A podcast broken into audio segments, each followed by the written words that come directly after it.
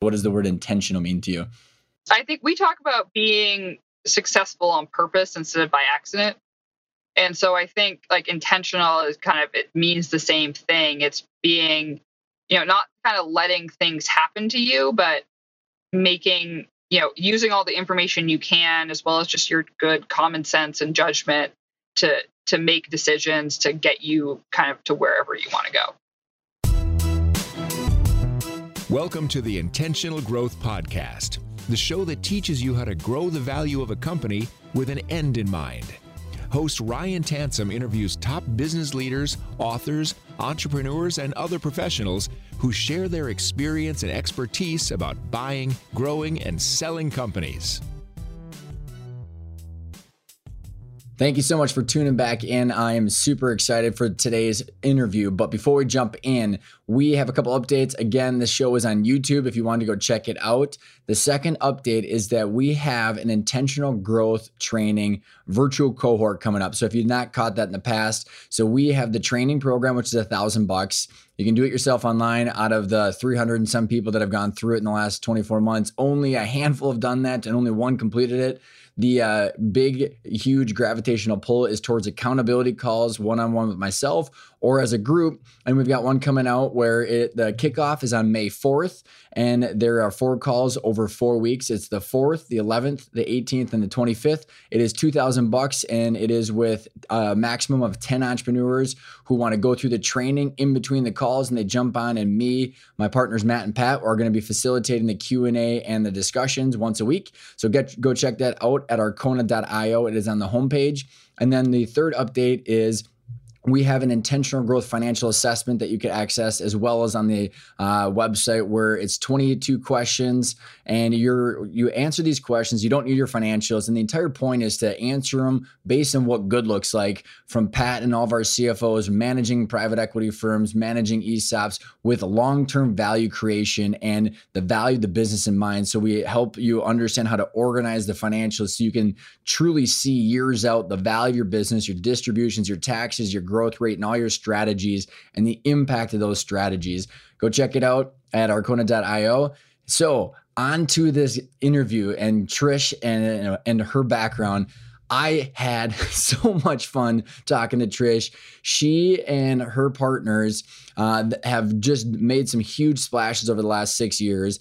They quit their jobs in, I'm going to call it the belly of the beast of finance from currency trading to uh, hedge fund work and all the different things that uh, they went to school to be financiers, they decided to jump into the private equity space and, and truly owning small businesses. So Trish and her partners have built this entire structure, which we completely unpack on how they have long term the entire long term horizon because there's not a fund that they created. They don't have a specific date that they need to buy and sell and give a return to.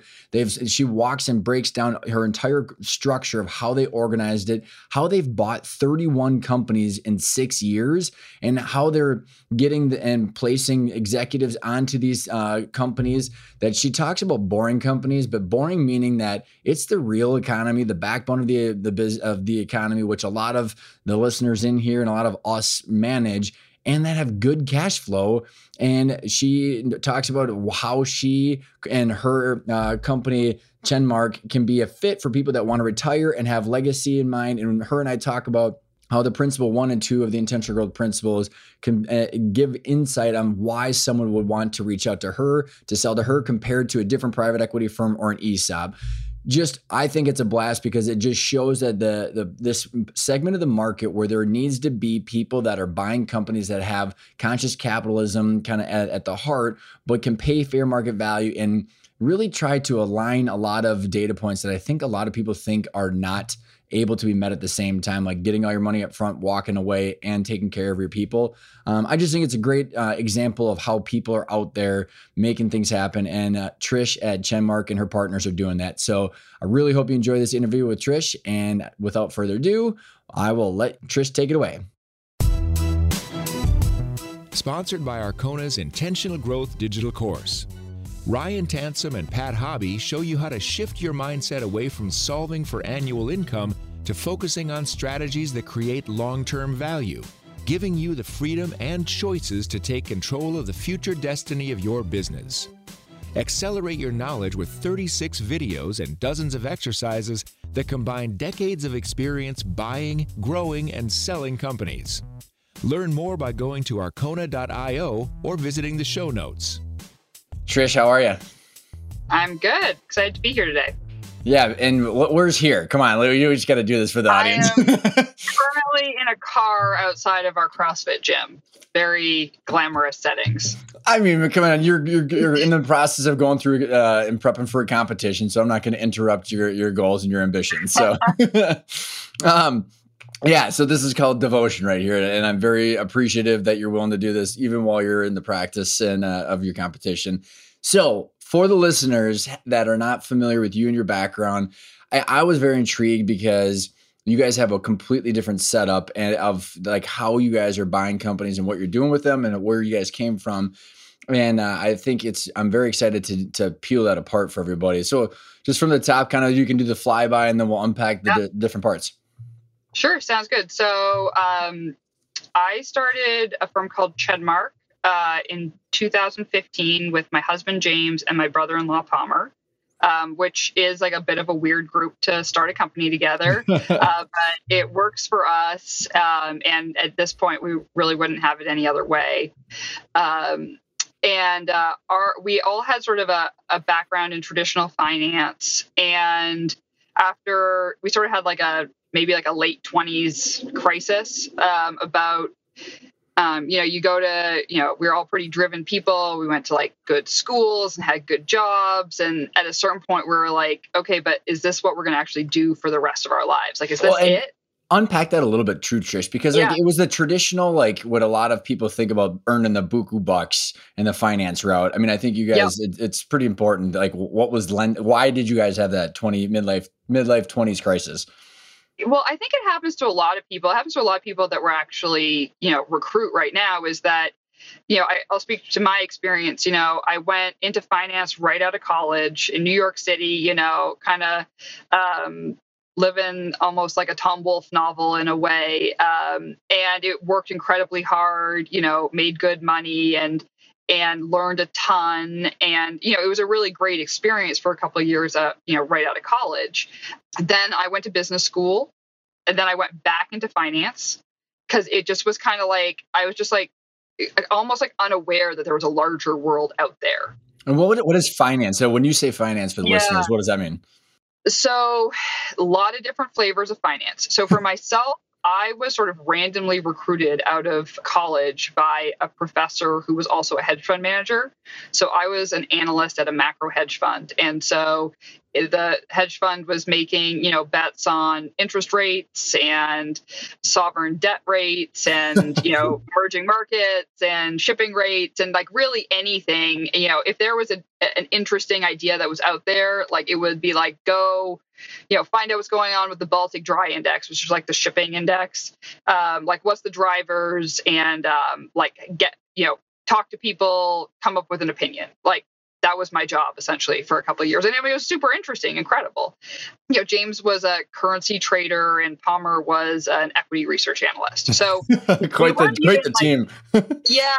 And we weren't even really like in the part of finance where we were like evaluate like we weren't in private equity we were not investment bankers we were in like a more of like the trading part of finance which you know it, it is i think I've met in a lot of incredibly hardworking people in that space, and a lot of just really, really smart people go into that space because it's a very intellectually challenging space. Mm-hmm. And so, like, it was an incredible life experience. And I went back to business school just to kind of round out my education a little bit because the fund I worked at um, was relatively small in terms of number of people. So I never really had like any like quote unquote like corporate training or management training or like mm-hmm. any of that sort of stuff. And I was always kind of like interested in like the business side of things, um, not all, like not just the trading, like investment side of things. How do um, people actually run a business that makes money, right? yeah, yeah. And so I thought that was interesting. So I just kind of wanted to like broaden my horizons a little bit. Seemed like a good kind of time to make a change. And then I, but I went back into finance to a different type of firm. It was like quantitative quantitative asset management fund called AQR, and I learned a ton there as well. But still in the more finance side of things.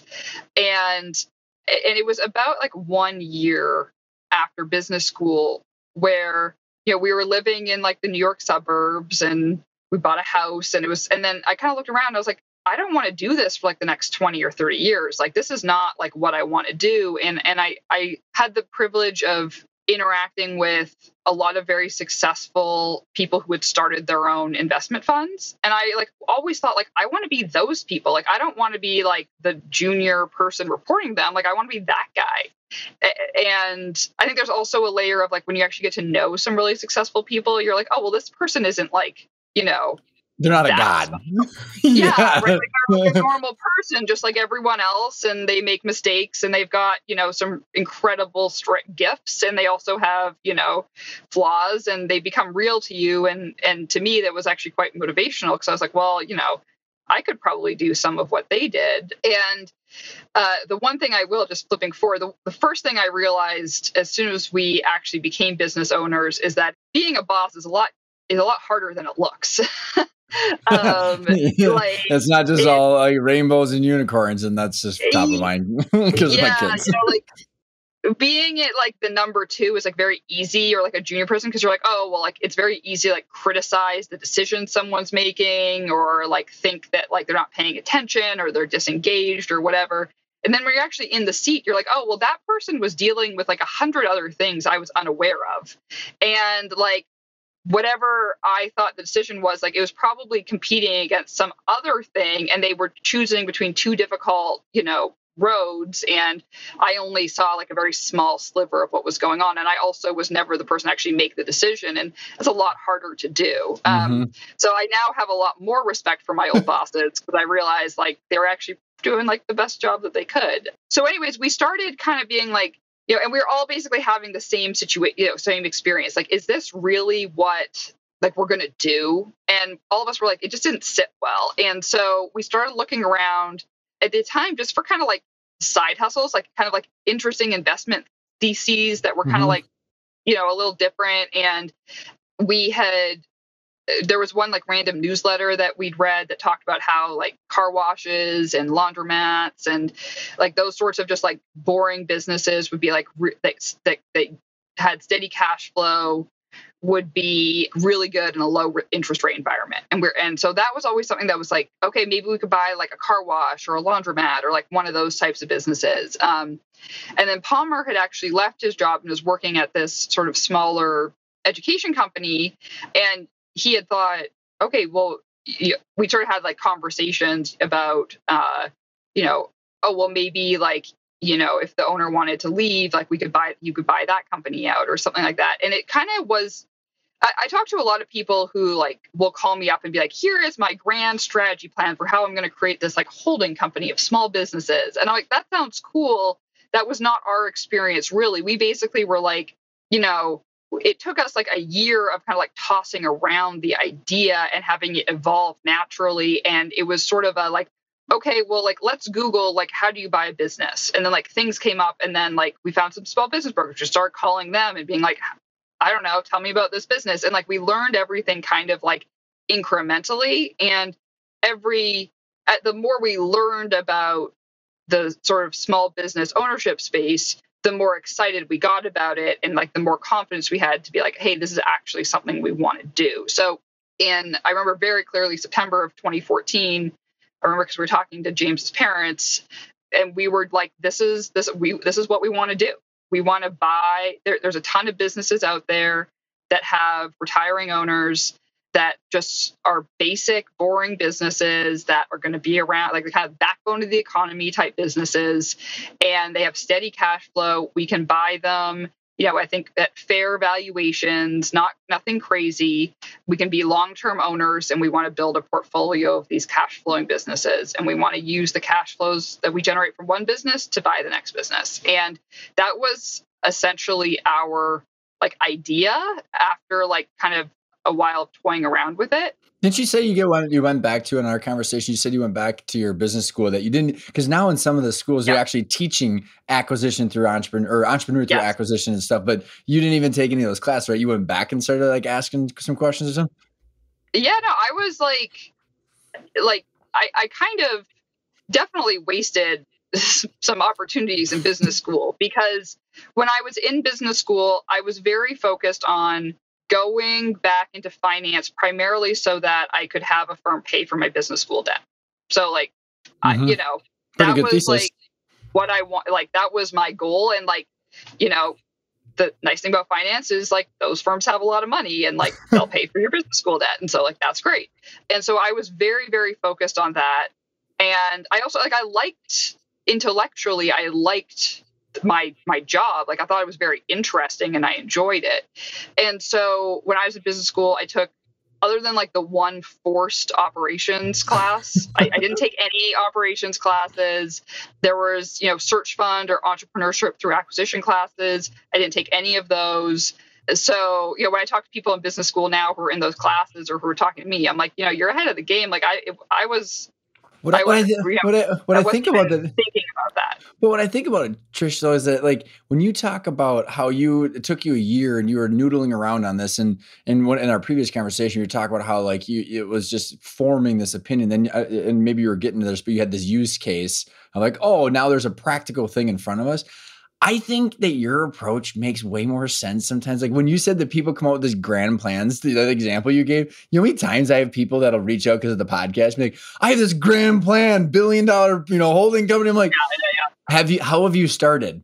Well, with more, right. more, more thoughts and ideas. So it's like, well, how are you going to execute that? So I don't know. Take it for what it is, but I think your approach is probably more practical, and what you've been doing is, I think, proof it's working. Yeah, I mean, it's um, I, I think it's for us like every step along the way it's just been like our attitude is sort of like take action test something out. If it doesn't work pivot move you know like a very kind of like quick iteration. Mm-hmm. um, so we've never really been like grand strategy type people you like you know and, and frankly like once we figure out like pretty basic big picture like we want to own businesses for the long term that generate cash flow and have a portfolio of those things. Like once you figure out that thesis, like it, like I don't need to spend any time thinking about it. Like it's it just is there, you know. And like there, there you it. go. End the end of the story.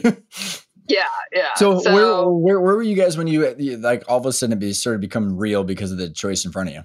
Yeah, so we, we we said like, hey, this is what we're going to do in September of 2014, but we are all still working. And then we started um, and there were three of us, so you know that that's very important to to emphasize. And we started basically reaching out to, to brokers to talk about businesses for sale, and based you know from you know the Palmer happened to be living with us, like we were all living together at the time. So, you know, get home from work, talk about some listings, stuff like that. Um, we did visits to you know companies on the weekends, and you know covert calls in uh, corporate, you know, meeting rooms, uh, pretending they're, you know, real work when they weren't. So sorry, old bosses, if you're listening to this. Uh, and when we had a deal, which was the first company we bought, which is a, a property, uh, like a landscape maintenance and snow removal company up in Maine, as that became more real, well, we all kind of slowly rolled off of our jobs. I was the last one to leave. And when that opportunity became like, okay, this is real. And even if this falls apart, this is still something we're going to do. So, like, that was when we were like 100% committed. And I also felt like I liked the people I worked with. And like, I felt like I was lying to them because they'd be like, mm-hmm. oh, like, how was your weekend? And I'd be like, man, like, it was fine. But like, in reality, like, I'd rushed out of work on Friday, like, got like taken a flight to I don't know Kentucky, met with an owner all day on you know Saturday, and then like gone come home on Sunday. But I can tell them any of that, so I just would be like pretend Meh. I did literally nothing like every weekend, you know? And so when I felt like I was lying, I was like, this isn't sitting well. And you know what? They were all very, very supportive and it was it was it was really nice. Um, and so we sold our house in Connecticut. We moved up to Maine uh, actually before the deal closed, which was a little bit of a risk. But we were like, well, you know, this is what we're doing and we're committed to it. And um, if this doesn't work out, then we'll figure out the next thing. So we took Well, definitely a risk there. And you, what, you bunked up with some family, from what I remember. Uh, yes. So we we ended up moving in with the in-laws. Yeah. I was going to say, I have to, I have to say that. That was the interim period. That was a little awkward. Uh, Well, yeah. I, I think it's important. I think it's important for everybody to note because it's like there's you you went to business school, you're in high finance, and then you still have to take a couple steps back to leap forward, and it's just so important. And so, like as you guys are thinking about this this first business, Trish, and maybe wherever you want to take this as far as because I, I think going into like your guys' approach and what you've been doing, but then also how did you set it up and what was your guys' plan to set it up from the beginning, and why did you choose the structure and approach that you did? Well, I'll tell you first thing. When we set it up, we didn't have an approach or much thought around it. When we our first deal was just like talk to a lawyer, set up an LLC, and like that was it, you know. And so, um, Just use an SBA SBA loan or something. we did not actually. Our first deal was the sellers initially ruled some equity and they provided seller financing, so we didn't have any external Nice. debt. In our first deal, which was very, very helpful. Um, and it also was, um, I know, it just made things easier for us, especially since, like, I don't know, we were kind of like a weird group of people asking for a loan. And I'm not actually even American, I'm Canadian. So there's that added complication with the SBA, like, things like that. So that made things um, easier. Um, and so it wasn't until I forget, um, we had a couple of deals and we always had this vision of a, sort of a holding company. And it's kind of almost hard to articulate, but a, a, a You want- holding I company. was, you can. Oh, yeah. I was gonna say, why don't you just start from the top of how it's structured right now, and then we can go come back Yeah. because I think it would be interesting and um, bring me back there if I forget. But how you guys started your first few deals Because I think even like even people that own companies right now or people that are looking, you know, how to even get started, what size company, the different kind of choices that they have that they don't know how to navigate through. But why don't you start from where you're at now, and then how you kind of landed on that? Yeah. So where we're at now is we we have Chenmark Holdings, which, which is a C corp, and it owns 100% of all of our subsidiaries, which are LLCs. And the reason that we set it up that way is because we care. Like our our our our, our, highest priority is long term compounding of capital, and so we wanted a structure where any profit that capital essentially stays in the company and that we had the flexibility to transfer cash from one entity to another or back up and um, to the to the holding company because our whole model is let's say we have one company i'll just make up numbers so let's say Yep. we have a company that made a million and a half of profit at the end of the day and they really only need $500000 of it for like the needs growth in the company working Mhm. capital needs whatever so they have an extra million dollars now if we were just like a normal like single proprietor you know person we just distribute the million dollars to ourselves and like buy a boat and like do whatever it is people do with a million dollars when they distribute it to themselves So wait, wait, that's not compounding interest when you take out the money and buy a boat. that is that is not. Um, but for us, what we want is that million dollars to come back up to our holding company, and then we use that million dollars to buy a different company, um, or to maybe invest. Yeah, invest Mhm. in a growth opportunity in a different company or something like that. Because a lot of the companies that we buy, they might not have use for a million dollars of of growth or investment opportunity internally, and there are a lot of businesses out there like that nothing wrong with that. We just have created a structure where we have another, um, like a, a better use for that capital. Mhm, And mhm. so we're focused on taking out as little as possible because in a C corp you're double taxed. You're taxed on like the profits of the business, and then you're taxed for like personally as well. So like mm-hmm. most investors who are interested in yield or like you know want to make sure they're like getting capital out as much as possible um, would be very strongly against the C corp because for those people it's not tax efficient. For us, because um, we are looking to deploy that capital and other investments under the Chenmark umbrella, it is very tax efficient. Um, and so for and it also allows us to have you know you can do this in other ways but common ownership across everything mm-hmm. um, we can sell we can have shares that employees can buy um, there's also like a weird tax code of section 1202 which um, provides uh, some tax benefits if you were to ever sell your um, shares on capital gains and stuff like that. So there's some tax benefits that are specific to what we do. Um, not that I'm giving tax advice to anybody. no.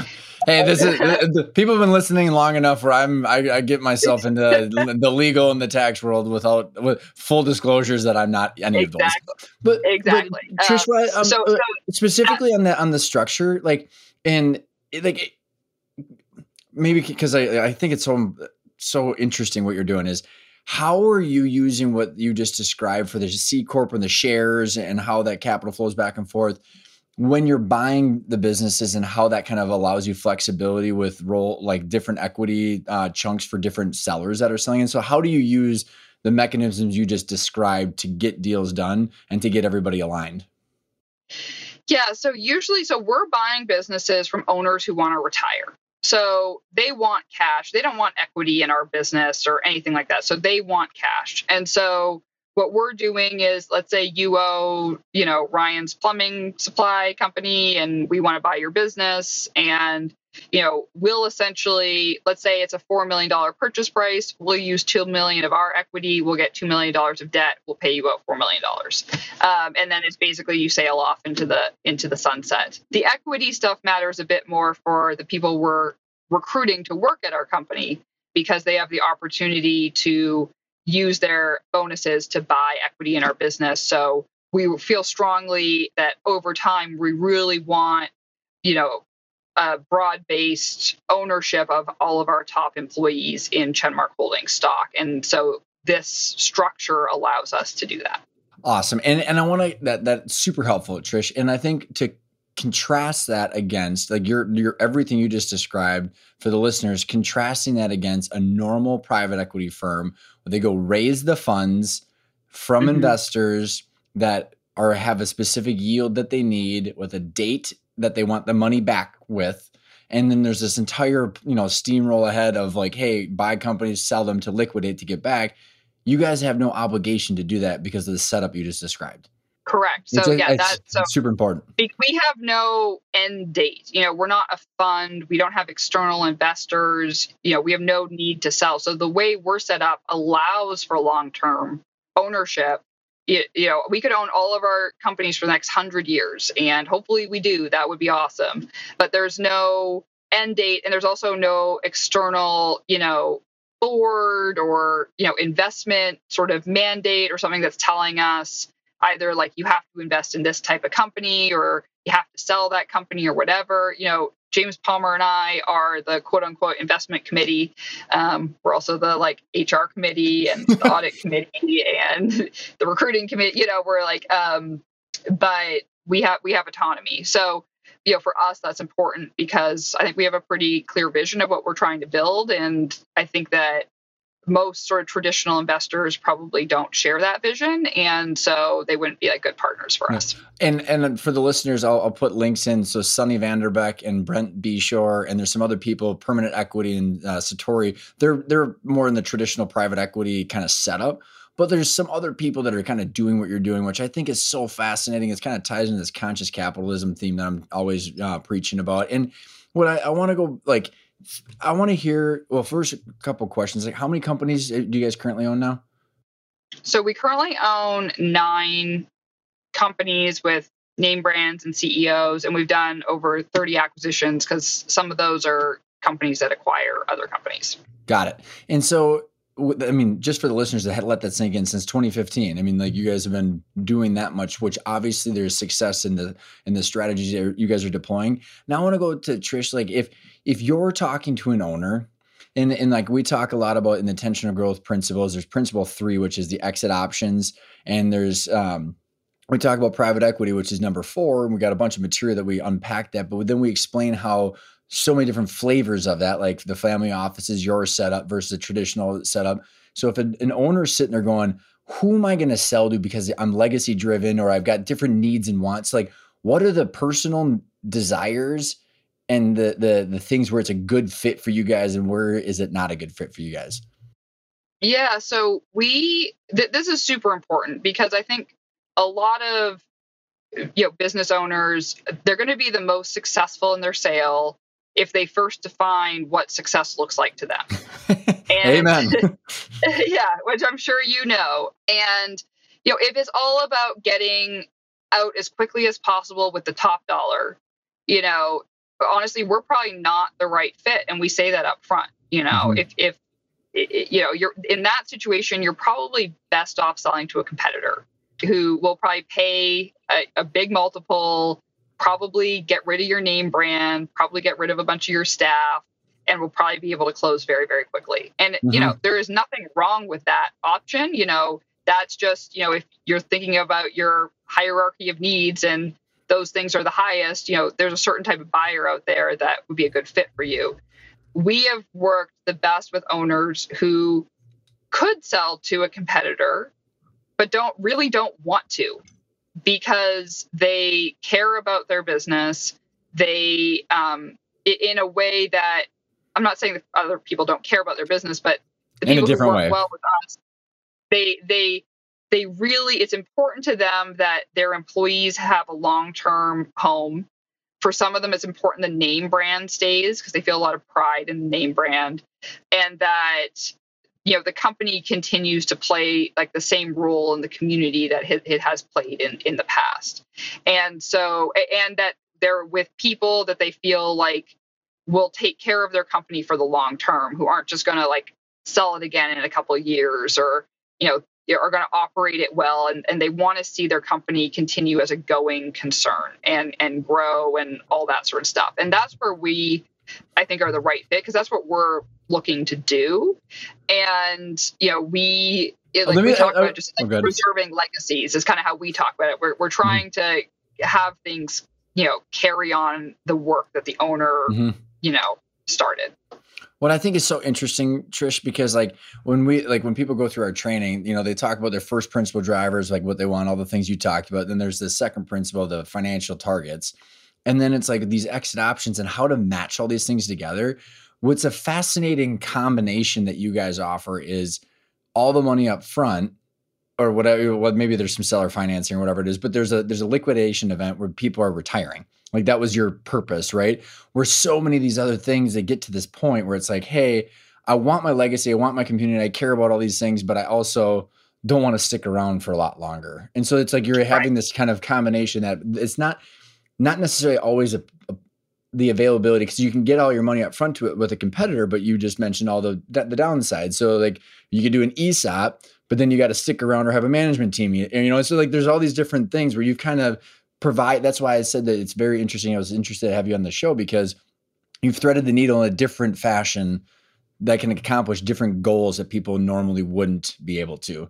So like when you, how are you finding these conversations? Where are people how, like what how are these maybe a podcast would be my probably some of my guesses but like where do these conversations start like how do you find people yeah you know it's interesting so we do podcasts but it actually we that ends up being more of a channel for people who want to work with us to be in our like leadership development program people who are hmm. interested in running a small business themselves um, so that's really what podcasts have done for us we haven't really seen that as a really a way to connect we always say that a lot of small business owners are like too busy to like listen to podcasts regularly. Maybe I hope maybe not. Maybe they listen to yours, but uh, not the ones that we've been on. Um, and uh, they probably listen to yours because yours is very targeted. Um, I'm not ripping uh, off tax codes here for yeah, the most part. exactly. exactly. Um, but you know, at first it was brokers, which we still do maintain relationships with business brokers. Some of them, you know, are not high value add, and some of them are great. And I think that now they know, you know, the ones that we have connected with kind of know who we are, and and um, will often kind of call us when they have a company that's like about to come to market, um, which which can be very helpful. We do some sort of out cold outreach, but very um, personalized and targeted. We don't like mass spam people or anything like that. It's more with people who are in an industry that we're in um, that we just kind of want to connect with anyways and also just make sure they're like aware of us as an option if they Mhm. and when they want to sell. So that's the second category. And the third is that you know just inbound and relation and and and industry relationships. So you know you'll you'll go to I don't know, like an industry day because you're in that like landscaping. You go to an industry day, you know the other owners, they know you, you know, Mhm. their their employees know each other. And then, you know, one of them reaches out and um, you know, talks to you at some point. So Mhm. we have found that especially since we're like trying to be very long-term or focused, you know, we're more about like making a relationship with somebody and connecting with them and staying in touch and just being like, hey, like you know, you might want to sell 10 years from now, but I hope that when you do want to sell, you'll think about calling us and that you would like Mhm. consider us to at least be part of the conversation. And, you know, we haven't been around for, you know, that long, Mhm. but we've already found that that approach, you know, you know, we might get a call out of the blue from somebody we talked to three years ago Mhm. um, that's just been kind of you know following us because it's like you know like it's when somebody decides it's the right time to sell it's like a highly personalized decision Mhm. and you know you could catch somebody when they're interested and, and maybe not and Mhm. for us it's just make, making sure people know that we are one of many options Mhm. if and when they want to go down that path That's awesome. So I want to go back to like your and your partner's thoughts about what good deals look like and then how you're structuring that snowball. And so I'm trying to think of how to the best ask this is in, in well, and even I'm to take a step back. Why this is applicable to someone that wants to buy a business, maybe someone wants to get into like you know doing what you're doing to some degree. Because I think more people around our age that are doing this, it's a different option for people that are retiring because there's not enough sell, there's not enough buyers out there. I mean, that's going to be a problem somewhere down the road. But um, my uh, the, I think it's also relevant, Trish, for people that own companies that are in their 50s or what you shit, I don't even care, 30s, 40s, 50s, or 60s, Yeah. where it's like you sell your business right now and all of a sudden you got five, 10 million bucks or whatever it is.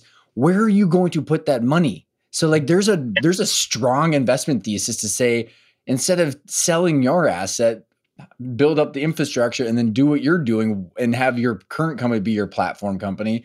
So with all that kind of context, like I, Yeah. I'm gonna curious how, how like how did you start the snowball? I've got this picture of like when I've heard of other people where you're taking one snowflake at a time and you're trying to mash it together, and it's gonna take an eon, you know, eons to get that. But you guys have made some serious success over the last five six years. So like, what does a good deal look like from like the cash flow and like the the type of operations to to keep the Yeah. snowball going?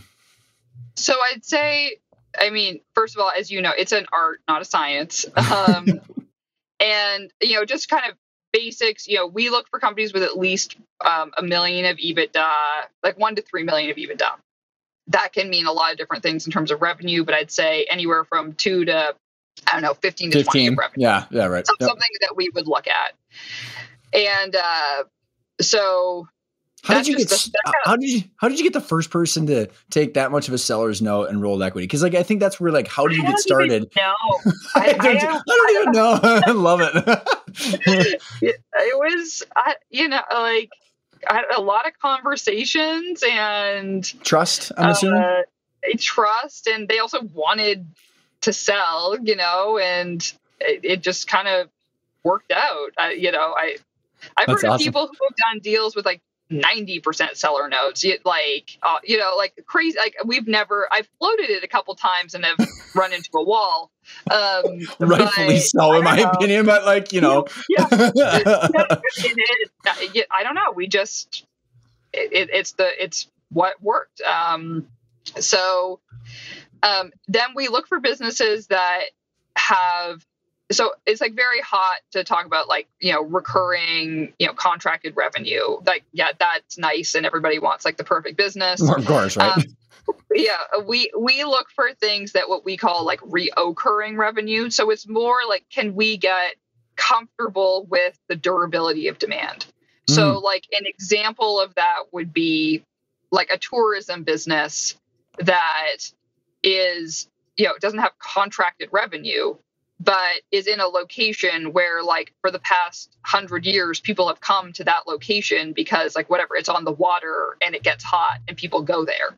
And this provides a service to those people. So and logical. like it's it's very very consistent. And mm-hmm. so um, no it's not contracted but we can get comfortable with that. Like the food manufacturing business we have it's not contracted but they serve grocery stores. And it's very very predictable grocery stores place pos for uh, makes bread products bread products every single week. And we know who the competitors are and we know what they can do and what we can do and it just is what it is. And people eat lots of bread. And people eat lots of bread. Exactly. Well and that, so on that question there trish is like when you've said boring businesses and cash flowing businesses maybe d- expand on that a little bit more because you just kind of touched on yeah. quite a few different industries. Yeah. So to us it's like the sort of biz i feel like the sort of business where if you went to like a cocktail party, people would be like not that interested in talking to you if you told them like what business you ran. I feel like that's like a good litmus test to the types of businesses we would be interested in. Um, oh, it's not the case, man. That, yeah, yeah. I, I, I, gotta, I gotta, I gotta tell you just a hilarious story, Trish. So one of my best friends, he uh, he bought his family business, rental business, and uh, a porta potty business and tent business. So he was okay, a yeah. managing, managing, or he was his uh, partner. I don't even know what the hell his title was. He was about a big CPA firm. So now he's wearing Carhartt boots and all this stuff. And he's got all these porta potties. We are golfing years ago, and, and we, we were driving the golf cart past his one of his porter pies. He says, "Smell that." You know what he says next, right? smells like money. smells like money. Like and money. like, exactly. yeah, he's like, I'm the porta potty guy, and like, oh my god, it's a very good business, but no one, no one's excited to talk about it. exactly. We can get like a pretty good sense because, like, you know, people like I don't know, will be like, oh, like you know, another example would be like, oh, like the the drop off. Like I've got little kids, so like the mom drop off, and it's like, oh, what do you do? And I was like, I don't know, I work at a landscaping company, and they're like super disinterested in talking to me after that. So like, you know, to us, it's just like you could call them nor- boring, but you just like normal, like normal businesses, like that you see every day that are just like part of the economy that are easy to like forget that they're there. So like obviously landscaping, snow removal, food manufacturing, some tourism businesses we think are interesting. You know, it, but it's it's businesses like I don't even know exist yet, right? Because they're just awesome? so like hidden in the economy. So like, you know, HVAC businesses, plumbing, lawn care. I mean, you, you just lawn you name care, it. elevator services, mm-hmm. conveyor mm-hmm. services, like all these sorts of random things we've looked at, you know, can all can all be interesting. And and I think what's also, you know, we are not like operational experts. And you know, like we're like we have no business owning like a I don't know, an aerospace manufacturing company, right? Like that requires like some highly specialized skill to run that sort of business. For the businesses we look at, you clearly need to have a team that has like a core competency in like whatever like that business is doing but i think that in those areas the businesses that do well have like very people who are very very good general managers mm-hmm. who kind of understand like the basics of marketing the basics of finance like how do you collect money how do you bill you know how do you like pay the, your bills bill collect your bills. how do you make sure customers get called back within 24 hours? Like how do you have an online presence? Like all these things that are not you know we're not google we're not some fancy tech firm like but all of those basic building blocks require just sort of like a general management 101 skill set and those are the types of businesses that work well like the best for us and where we think we can we can you know would be the best kind of owners for those types of businesses. So i love it. I love it trish. Yeah if it sounds a little vague or like no it's not like uh, it's because it is. It's because it is. Well, in like, well, let's make it a little less vague because, like, I want you to, I want you to comment on my comment because there's, I don't know if there's going to be a question here, so yeah. bear with me. So, is like when I think about like the exposure that I have, Trish, in these different markets, and, and I see a lot of numbers and a lot of cash flow, and it's like all of this bullshit hype about people raising money and then burning through cash with no intentions of ever making money on some idea that is kind of okay. And I'm just like, we just praise this shit, and like, th- there's a spot for it but it's not 100% of the marketplace, right? So like I get so frustrated with it's disproportionately showing and the all the tech stuff, which is great. I have no issue with it whatsoever, but it's like the rest of the world needs cash flow to pay their mortgage, to like, you know, buy stuff. I mean, it's just like and it's the things that actually make money. So it's like there's this realization I've noticed that like these you know the investment companies private equity and whatever people that are institutional investors are going um shit we can't keep doing moonshots. We need cash flow. So like i think that there's a sexiness in the cash flow that is starting to creep up that is now less like it's less of these boring business. I don't know if you're seeing similar yeah. things or well first of all i mean i agree. Like obviously there is a there is space for investing in ideas that are have not yet mm-hmm. been proven. But that Absolutely. doesn't mean that every startup who has a big idea is a good investment, you know? and well, like and we i don't we kind of think about ourselves as basically like the opposite of venture capital like we pay re- modest valuations for companies that have steady cash flow and probably are not going to grow a lot uh, like they're going to grow a little bit but they're not high growth companies. And that's like a real market. And frankly, is like a really important part of the economy that I think mm-hmm. because it's not, you know, nobody wants to like read like the New York Times article about like, you know, septic, septic pumpers. you know, mid-sized snow removal company grows 3% year on year. Like that's like not that interesting, right?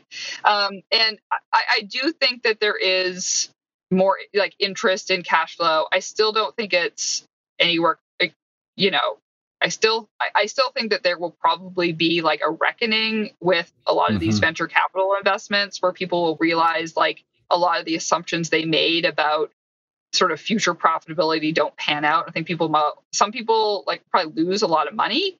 And I think when that kind of like plays out a little bit, there will be maybe like a, a, a more of like a you shift. think so? Well, in, you think so? I mean, like I, I was actually just having this conversation with my dad, and it's like Planet Fitness is a seven and a half billion dollar valuation. They're doing a few hundred million in revenue, and their debt to equity ratio is negative two hundred fifty. I'm like, wow. what the hell? Like you go in there and you lift, you you move around some iron. It's not a code, or it's just yeah. there's no not a lot of places making money. Swing back to I digress. I'll swing back to your your strategy and i'm curious I will just, i'll just i'll just interrupt you though. If mm-hmm. anybody yeah, listening yeah. to wants to value chenmark like that and give us like an all cash offer like you should call me.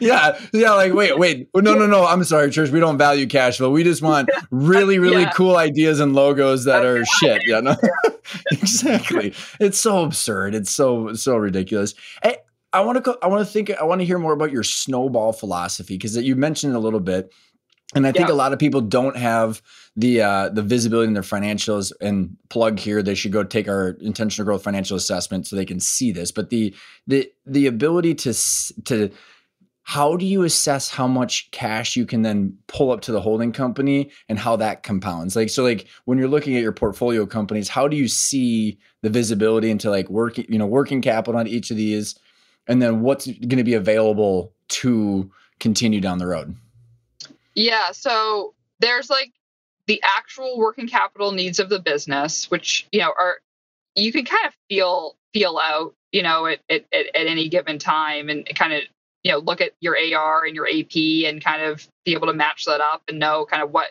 the amount of like what we call like quote unquote like dead capital that's just like in the business at any given time. because mm-hmm. if it's not there, then like you know, if one payment doesn't come in right on time, you're going to like not have the funds to cover payroll or yep. whatever. Um, and so that, like anybody who's been operating their business for a while is going to kind of know that that number. Then there's like what I and and some of our businesses I think are pretty good at knowing like exactly what that number is. Let's say it's two hundred thousand dollars and they mm-hmm. have a million dollars of cash in the bank. They're like, I'll send them back eight hundred thousand dollars, and like I know that like my lowest point, like I might be down to like 10 grand in the bank account, but like I'm fine with that. Like they know it yep. like very, very well.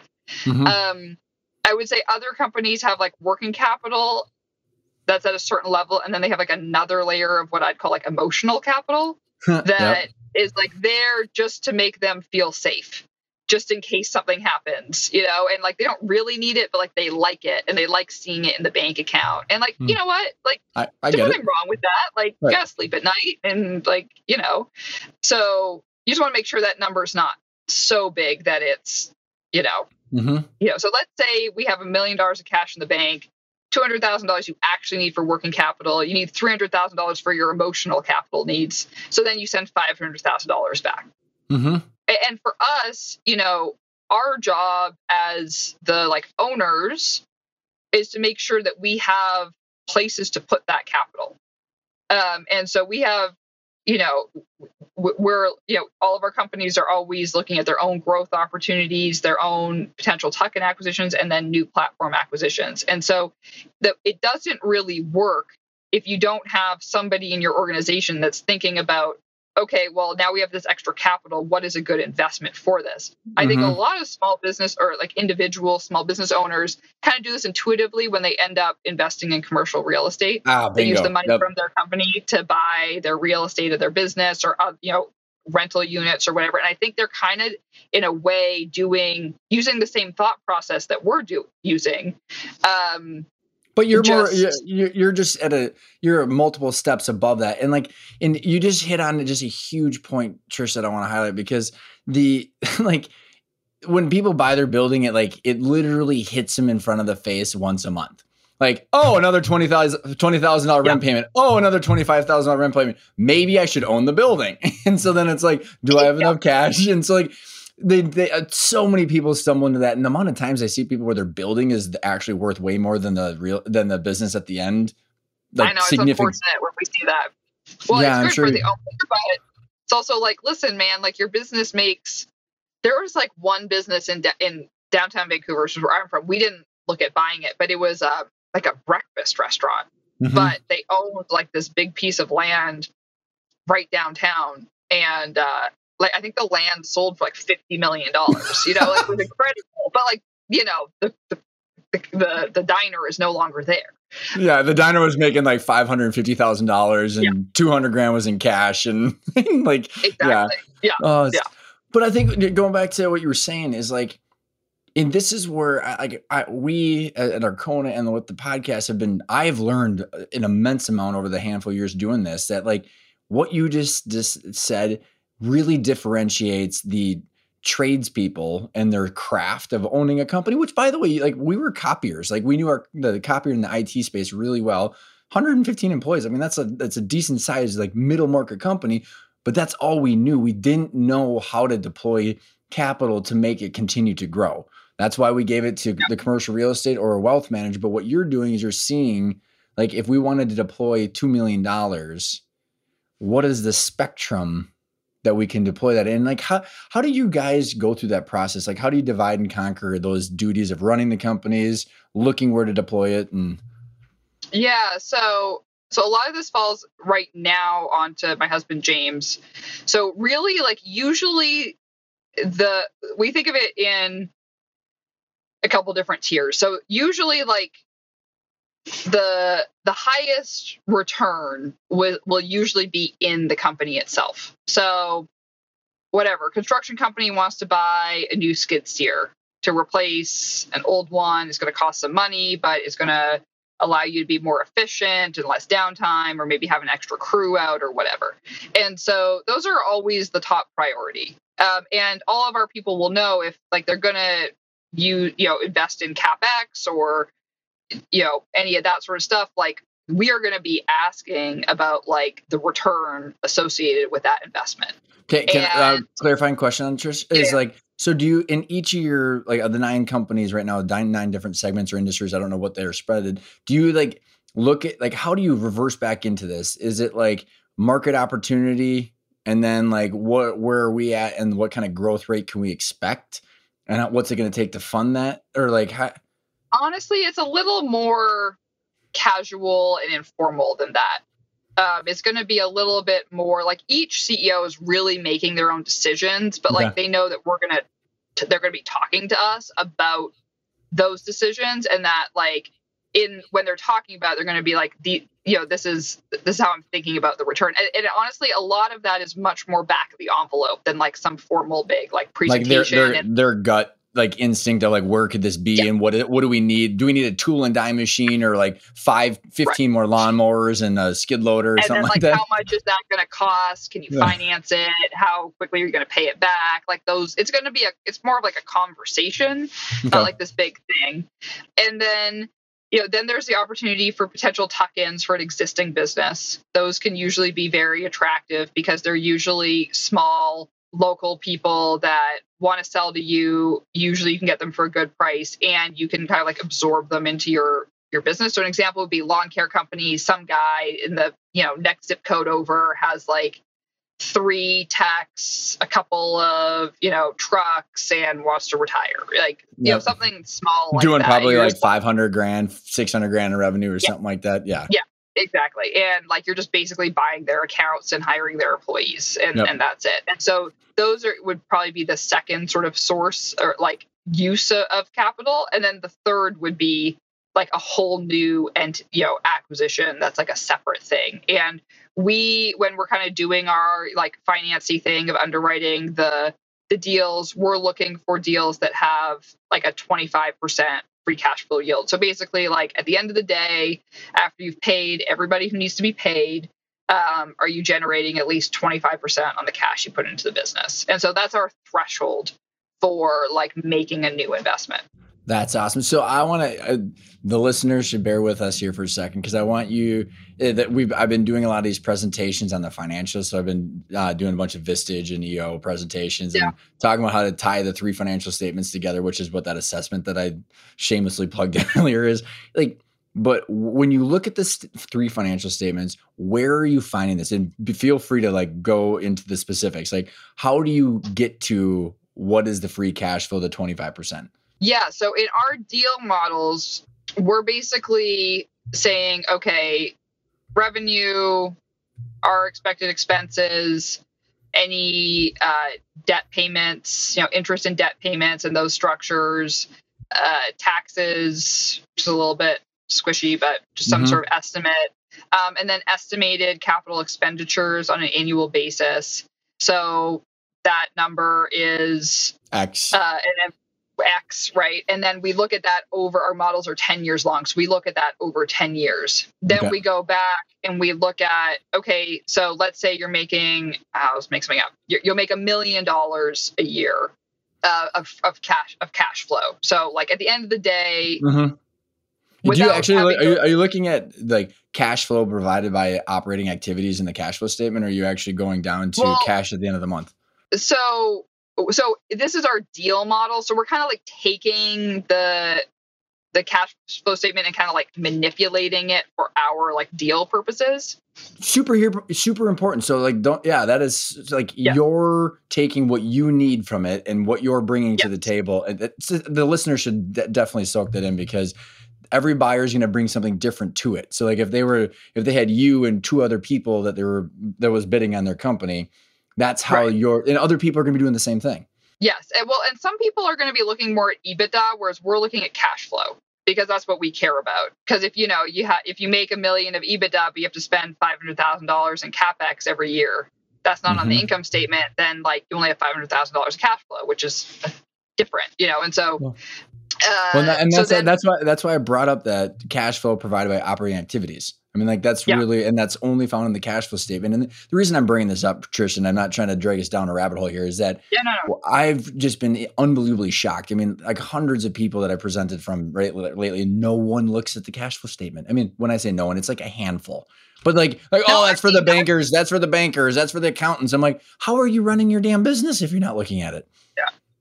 Well, I think that would be pretty accurate of most people in finance too. Actually, interestingly, mm-hmm. like a lot of people don't really look. I mean, I went to business school and like I feel like we were just kind of like, oh, like I don't know, the accountants will look at that one. Like it wasn't really like something we looked at. But then, like you know what, like once you've operated a business for a little while, you start to realize like that statement's pretty important, especially if you're, you know, especially, especially, especially if you're running out.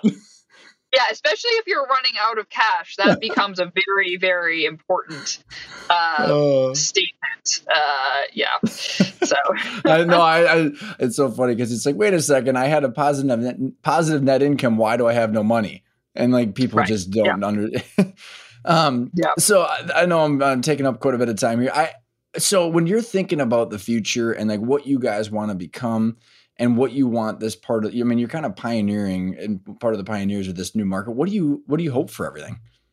Well, that's a tough question. Just in that we probably t- this ties back perfectly like to the beginning of conversation like we haven't really been like big you know this is where we're going to be like in 20 years kind of people but I think that we we see a very we, very large market opportunity, and I think that if we can get it right in terms of finding the right people to run these businesses after transition, because that's really what it's all about is finding the right people kind of matchmaking them with the right business and and and be, having a track record that owners feel comfortable working with us to to sell their businesses to us because they, they trust us I don't think there's really any kind of ceiling on our growth. And so we're investing a lot right now in sort of the the systems and processes and people that we need to manage you know much more so we talk about you know 50 companies 100 companies like what are the things we need to be doing now and the processes and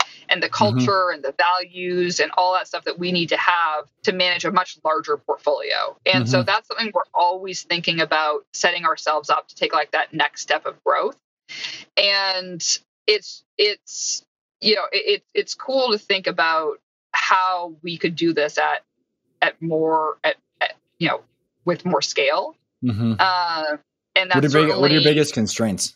Our biggest constraints, well, there are going to be two. So our biggest constraint is because we don't have external investors. The cash flows from our business go to fund the checks. So if our companies don't do well, then we can't buy more companies.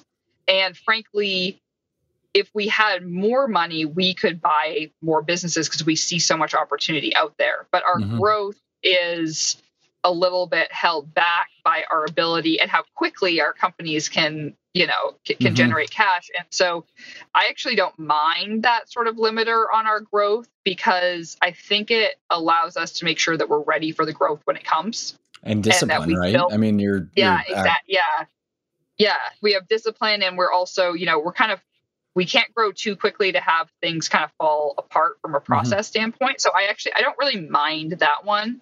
So the next one is just, you know, talented people to run the businesses, people who say like, "Hey, I want to be the CEO of a small business and I want that um, that role and have that impact." And um, that's been a big focus of ours for the last couple of years. And you know, thankfully, we've we've had some really really awesome people come and join us, and um, they're adding just so much value to our, our company. I'm just so thankful for that. That you know, just hoping to kind of keep that pipeline going um, so that, you know, if we don't have good CEOs to place in our companies, we're not going to buy them. It's just mm-hmm. not going to happen. Um, mm-hmm. And we make sure we tell that to the sellers, you know, up front that if I don't have somebody to run this, I'm not going to do it. Mm-hmm. Um, so th- that's the biggest limiter. You know, we're, you know, we're constantly working on making sure that, you know, that's not a problem, but it's uh, yeah. it's something that is a constant something that's a constant focus of ours. I wouldn't be shocked, Trish, if uh, we circle back in ten years and those two constraints were uh, one of the one of the bigger components to your guys' success because I watch when the, there's huge piles of cash, people then have to deploy it, and then they made terrible decisions on hiring. They made terrible buying decisions on the business, and like I wouldn't be surprised if it's just facilitating the discipline to keep the snowball going. I mean, we all know the biggest snowball out there is Buffett and what he did, so it's yep. apparently yeah. worked, right? it's so all right, well, to me, like, yeah, I gotta no, go. Go ahead. No, no, yeah, uh, go. At bedtime, but I'll it is funny to me how there are so many people who are such like disciples of Warren Buffett and like you know they love him and are you know go to all the annual meetings and read all the books and all this stuff and then they like don't actually do any of the things that he does like it's like I what know. he did even if you want to replicate it at a super small scale is not a secret it's pretty straightforward he's been very transparent about it but like nobody seems to actually like do that, which is like very confusing to me. But like it, it's uh, it's just I don't know if you have well, any answers on that. Well, I like the my one comment, and then that's a whole conversation. Is I, I like he was doing this back in the day when he could look at the financials in an analog world. There wasn't you know high frequency trading that had market you know pricing immediately. I swear to God, what you're doing, Trish, is, is as close to the new modern version of what he's doing. And the reason that, I mean, he wasn't running the companies like you were, like you are, right? Like, so I mean, there's no, way more. If, the way I like have read it is that in the early days, he was much, much more involved. Active, yeah. No, you're right. It seem like he was, especially fan- now. Yeah, I, I, would agree. There's a fantastic book that I read called Snowball that was on him. It yeah. was my favorite book on him. But, anyways, so we'll get you off and running. So, two final questions. Um, one is I want to know what the word intentional means to you because the name of the show, and I think it has a, a unique meaning when you combine it with growth. So, what does the word intentional mean to you? I think we talk about being successful on purpose instead of by accident. And so I think like intentional is kind of it means the same thing. It's being, you know, not kind of letting things happen to you, but making, you know, using all the information you can as well as just your good common sense and judgment to to make decisions to get you kind of to wherever you want to go. Love it. That was awesome. Uh, best place to find you, get in contact with you, learn more. Yeah, so my email is trish at chenmark.com. Um, also, our website, chenmark.com, uh, has an info email that uh, is actively monitored. We are not active on Twitter, so probably best not to reach out to us there. um, uh, but really, website is website's the best way. Trish, thank you so much for spending the time. I had a blast. Thank you. Appreciate it. Good luck at your competition. Oh, thank you.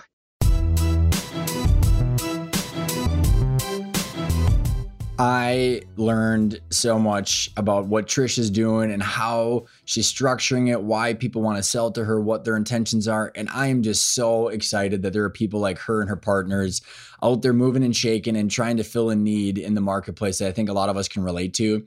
And, you know, I, I would say there's a couple takeaways that I had is one is that if you have a business and you wanted to work yourself out of it and to go buy other businesses, having one platform business, which is your current company, could be a way to do that, to go through a bunch of acquisitions and then figure out a different way to find your liquidation. And once you have more EBITDA and a, and a less risky of a cash flow, situation because of your diversification, you could literally buy a bunch of companies, grow up, and then do an ESOP as a holding company or you know whatever you wanted to do. There's so many options, but also realizing that there are people like Trish and then also the people I mentioned in the podcast, like Brent Beshore from Permanent Equity and Sonny Vanderbeck from Satori Capital. There are people out there and investors out there that get it, and then they understand how how to align the fair market value of a business with the legacy uh, the legacy desires of a business owner. And if you want to get more clear on what you want and how to view your valuation your value growth and the exits and how all this stuff works go check out the intentional growth training. And i would highly recommend checking out the intentional growth virtual cohort we have coming up. Like i said it's uh, may 4th is the kickoff date and it's 2000 bucks and it's four calls over four weeks and then you get access to the training. And you can hear how everybody else is thinking about what they want long term and how to align their short term goals with the long term value that they want to create. Thank you so much for tuning in, and I will see you next week.